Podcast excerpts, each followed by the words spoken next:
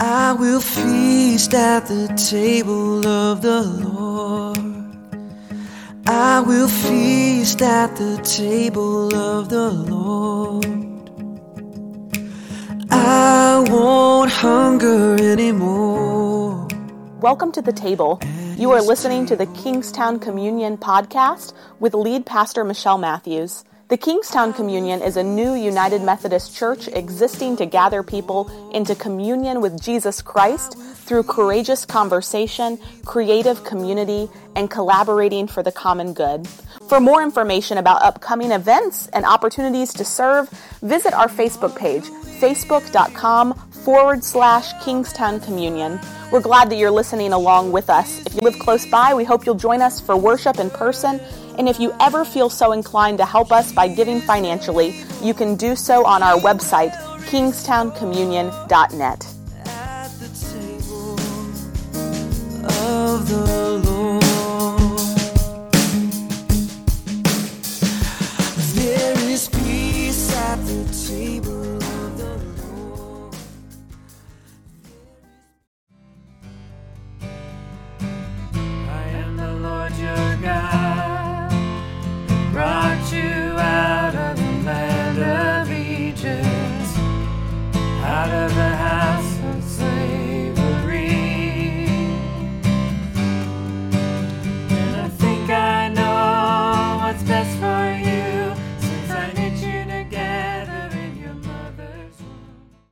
Good morning, Kingstown Communion. My name is Betty Lynn Sprinkle. Our scripture lesson this morning is from the Gospel of John, chapter 10, verses 11 through 18. This is Jesus speaking. I am the Good Shepherd. The Good Shepherd lays down his life for the sheep. The hired hand, who is not the shepherd and does not own the sheep, sees the wolf coming and leaves the sheep and runs away. And the wolf snatches them and scatters them. The hired hand runs away because the hired hand does not care for the sheep. I am the Good Shepherd. I know my own, and my own know me, just as the Father knows me, and I know the Father. And I lay down my life for the sheep. I have other sheep that do not belong to this fold. I must bring them also, and they will listen to my voice. So there will be one flock, one shepherd.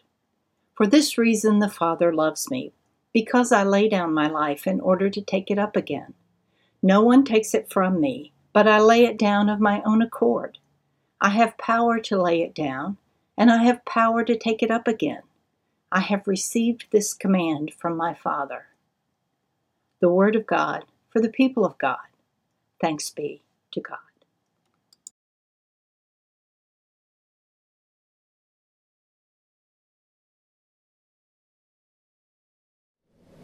It took Jesus 1,000 years to die.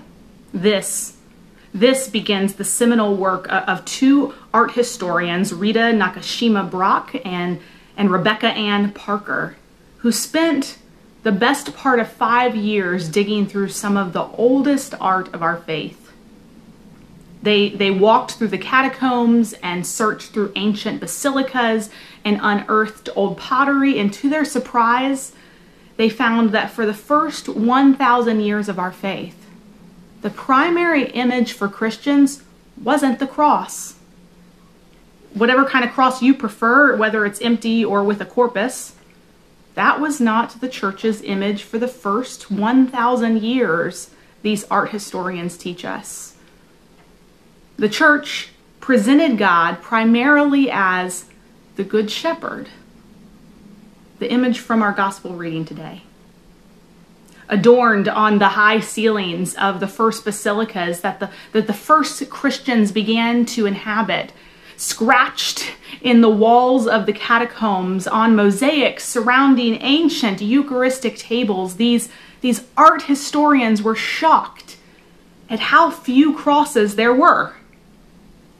And how over and over and over again, for the first 1,000 years of the church, what kept showing up was the Good Shepherd. Now, about 1,000 years into the history of the church, this thing happened, where we started to try to recruit soldiers to kill in the name of God. And it turns out that having a good shepherd as your primary image doesn't quite compel people to kill in God's name. And so we changed our primary image from that of the Good Shepherd to the cross.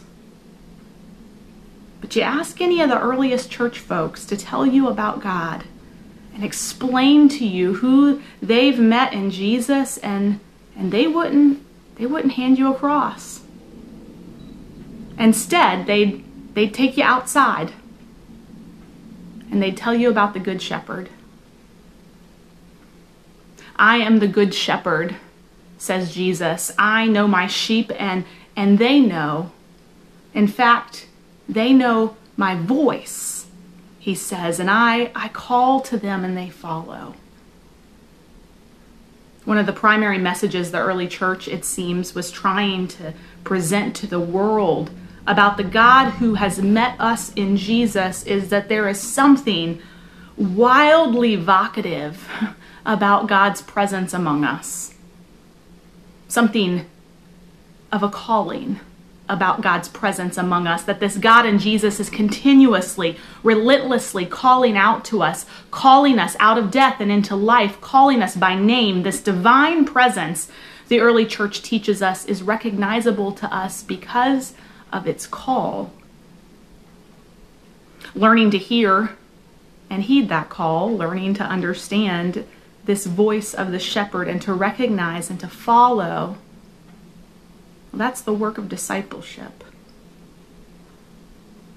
Of course, that's not news for any of you who have been following Jesus for any amount of time. You know that. You talk to any Christian about who God is, and eventually it's going to boil down to a call story of some kind. One day they heard God calling and suddenly they found their life set on a completely different trajectory. All of a sudden they were going to church. Who would have ever thought? Many of you have shared your call story with me. One of you told me that you heard God call you during a sermon. And I tried not to be offended by the fact that you were surprised by that. You were sitting there listening to a sermon in your living room, Chromecasted on your TV, and you said, suddenly it was like God spoke directly to you and called you into a new vocation, and you pivoted. You listened to God, and you started a new career, and every day since has been like walking in green pastures, living beside still waters.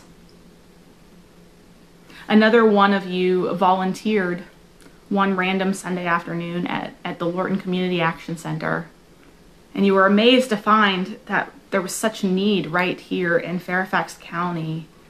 And you were adjusting to the new normal of retirement, finding projects to do around the house, and suddenly you sense God calling you to more than just a honeydew list. The shepherd was calling you out into the field. The shepherd nudging you to get more involved at the LCAC, and now you find yourself fulfilled in a weekly rhythm of delivering meals and befriending homebound seniors in need in our area, called by the shepherd you never saw coming. And again, another one of you found fulfillment and meaning in a new place of work this year. Hallelujah, in the midst of a pandemic, a dental office where you now feel empowered to lead and to grow. And this week I watched you light up as you passionately shared about how you're connecting your office with Rising Hope, completely disconnected to the work of our church, to provide dental care to those living among the Route 1 corridor, receiving resources and services from this ministry. And it's like the shepherd who restored your soul is now calling you, and you can't shake that persistent voice leading you to help bring restoration to the lives of others. Finally, I sat across from one of you this week as we marveled at how this Good Shepherd was leading you, calling you into pastures you never thought were for you, allowed for you, I want you to hear from Carly today. Hi everybody. If you don't know me, I'm Carly. My wife Megan and I have been attending Kingstown Communion for about 2.5 years now. Some of you may already know that for the past year I've been attending Wesley Theological Seminary in DC, but unlike Alyssa, our new associate pastor, I did not enter into Wesley with the intention of going into ministry. We would be here all day if I went into all the reasons I decided to pursue seminary. But I would say the biggest overarching reason is that for me personally, I was just having a lot of faith struggles, a lot of issues with God, and I felt like seminary was the safest place for me to be able to wrestle and battle those issues and seek answers with people who were also learning about God. I didn't know exactly what I wanted to do with my seminary education. Like I said, I didn't enter into it with a clear purpose for what I would do with it afterwards. So when I was going through the application process, Megan and I had a lot of discussions, and I decided to go into it with just an openness and a willingness to be guided, a willingness to listen to God and to trust that He was moving through the process with me and that He would speak to me somehow. Michelle and Alyssa were both pretty convinced that I was going to switch my degree program to the Master of Divinity and seek ministry. So I've spent the past year just sort of rolling my eyes and laughing and just adamantly saying no. Like that was never going to happen. That was not my skill set. That was not my comfort zone. I'm shy, I'm introverted, I desperately enjoy my free time, and so it's just been a hard no for me this whole time. But the thing about being open to the shepherd guiding you is that He will. He will guide you, even if you're thinking, I don't know about this. And for me, if you know the parable of the 99 sheep and the one sheep that gets lost, that would be me. If I were a sheep, I would be that sheep that the shepherd is guiding, leading it where He wants it to go and knows what's best for it and knows where it's going to be safe. And then I'm the sheep that's like, yeah, I don't know if I'm feeling this, but that over there looks really interesting. I'm going to go check it out. And then the shepherd has to come find me and shepherd me back where He was trying to lead me all along. And so with that, the thing about being the lost sheep is that you can choose to remain lost or you can choose to be found. You can pretend not to hear the shepherd's voice when He's calling you. And even if you don't think that you know the shepherd's voice. You know when it's God calling you. I didn't know that before. But that's something that I've learned through this is you do know when it's God calling you. And so you can choose to ignore it, or you can choose to go to Him and let yourself be guided. So this past fall, I started feeling what I suppose was a curiosity initially about Army chaplaincy. And I was active duty Army for 10 years, and then I actually got out about 10 years ago.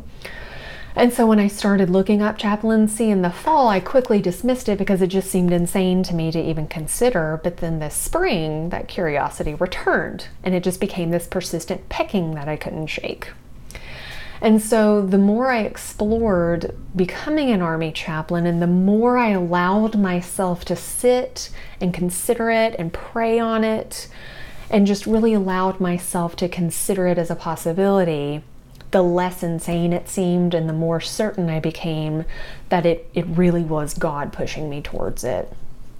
It's scary to be guided somewhere outside my comfort zone, for sure, to not know exactly what's coming and to just have to trust and have faith that it is God moving through all of this and that it is God guiding my life in a way that I didn't expect. Before, I would hear people talking about discerning God's calling, and that just seemed like something that other people went through or something that happened to others, not to me. But God really does speak to all of us. I think we just have to learn how to trust the ways that He communicates with us.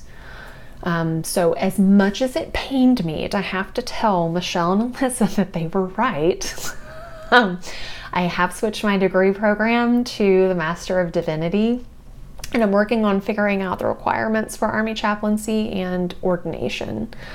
And as you know, the United Methodist Church has a bit of an issue with homosexuality that it's dealing with. So pursuing ordination as a lesbian is tricky, to say the least. And it adds a layer to this discernment process for me that's definitely challenging, but ultimately I do believe is worth it. So I don't know where all of this exactly is going to lead me, but I do trust that if I stay open to God's voice, He'll continue to shepherd me, He'll continue to speak to me and guide me where He wants me to go, and that's what He does for all His children. So thank you guys so much for letting me share this with you today. Friends, it is the Good Shepherd. God continually, regularly calling us, like Carly, beyond what we have expected, beyond the fences we have erected for ourselves, and into new life. This, my friends, is the oldest profession, the oldest image of what the risen Christ is all about. About 4 years ago now, Chris and I vacationed in Iceland, and one of the things I just didn't imagine, one of the things that seems to be missing from all of those iconic Iceland National Geographic photos of glaciers and lava fields and northern lights, one of the things I just did not expect to find in Iceland is that they still dabble a lot in sheep there.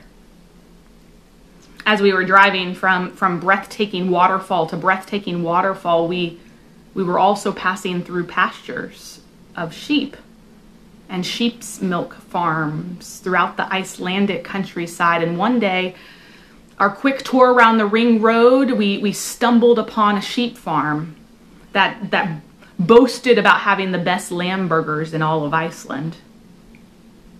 And so we sat down at the counter and we ate our burgers. Oh, they were so good, topped with sheep's milk cheese. And then we indulged in multiple flavors of sheep's milk ice cream. And as we did, this shepherd just came alive, excited to try out his English with us, with stories and lessons from the farm. One of the things we learned while hanging out with shepherds in southern Iceland is that when shepherds call, it is not softly and tenderly. You know that hymn, right? Softly and tenderly, Jesus is calling. But we learned that when shepherds call, it is not soft and it is not tender. Shepherds' voices have to rise above the noise of the sheep. Shepherds have to make their voice heard for all the sheep, even the sheep in the back. And it doesn't just happen once. When shepherds call out to their sheep, they call over and over and over again. It's this perpetual, rhythmic, relentless call that washes over the pasture until the sheep recognize it and begin to follow the shepherd and the ways the shepherd is leading. This, I think, our earliest church friends are telling us is who God is. This relentless, unshakable call that continually washes over the landscape of our lives. And hearing that call and heeding it, well, that's the bedrock of our faith. That call does not always seem like the direction we want to go if we're honest. Sometimes the shepherd is leading us in directions that are not our choosing. That's even happened this year. As the shepherd has continually called to us in the midst of this pandemic to lay aside the things that we thought were the most sacred, like regular in-person worship, in order to care for our neighbor, to be good stewards in the midst of this pandemic. And that call continually leading us in directions that are antithetical to the way we thought we were going. The shepherd, though, always caring for us, always calling. Every day in our families, as our marriages are strained and our relationship with our children is difficult and our relationship with our neighbors gets more and more intense, the shepherd is continually calling us to actually practice confession and repentance and forgiveness. This call, relentless, it's this divine call. If the earliest church is to be believed, friends, if John's gospel is to be believed, the miracle is not that God calls anyone. The miracle is that sometimes we go so long and miss God's daily, persistent call to us. Christ, the Good Shepherd, calling us by name, continually, lovingly, perpetually, inexhaustibly calling us out of the places that we find ourselves trapped and into the ways that lead to life. May you, in this new season, hear that familiar voice. May you recognize it. May your following the Good Shepherd lead you into green pastures and beside still waters so that you might be fully alive. I offer this to you in the name of God the Father, in the name of Christ, his Son, in the name of Holy Spirit. Amen. Would you pray with me? God, every day you are calling out to us. That is not a surprise. That's who you are, the Good Shepherd, raising your voice above all of the other noise of this world so that even those of us in the back can hear.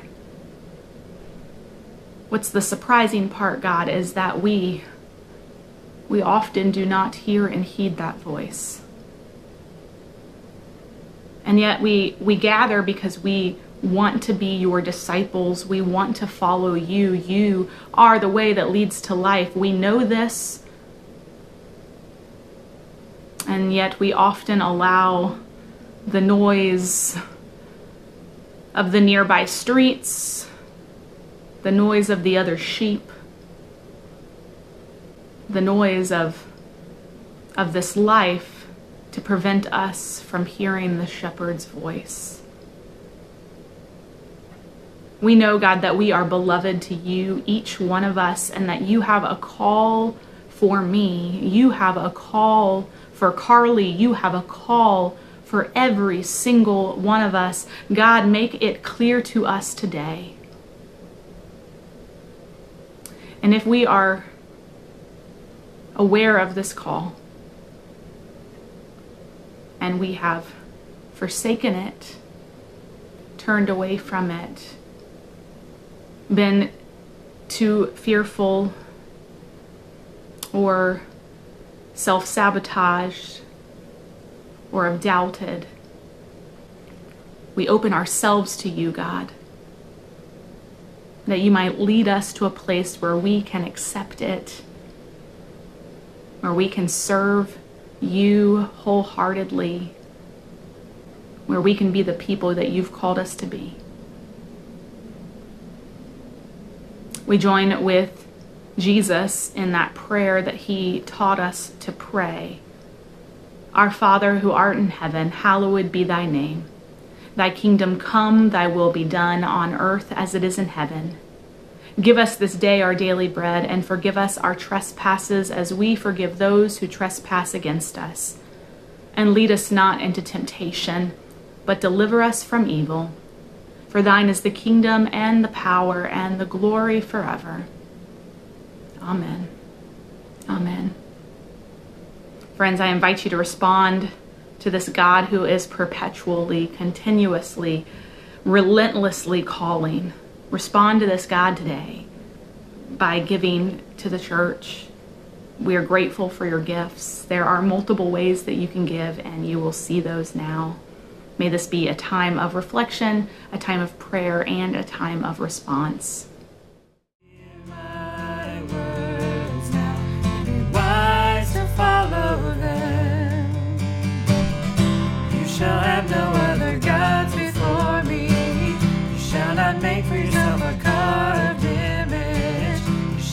Take the name of the Lord your God in vain.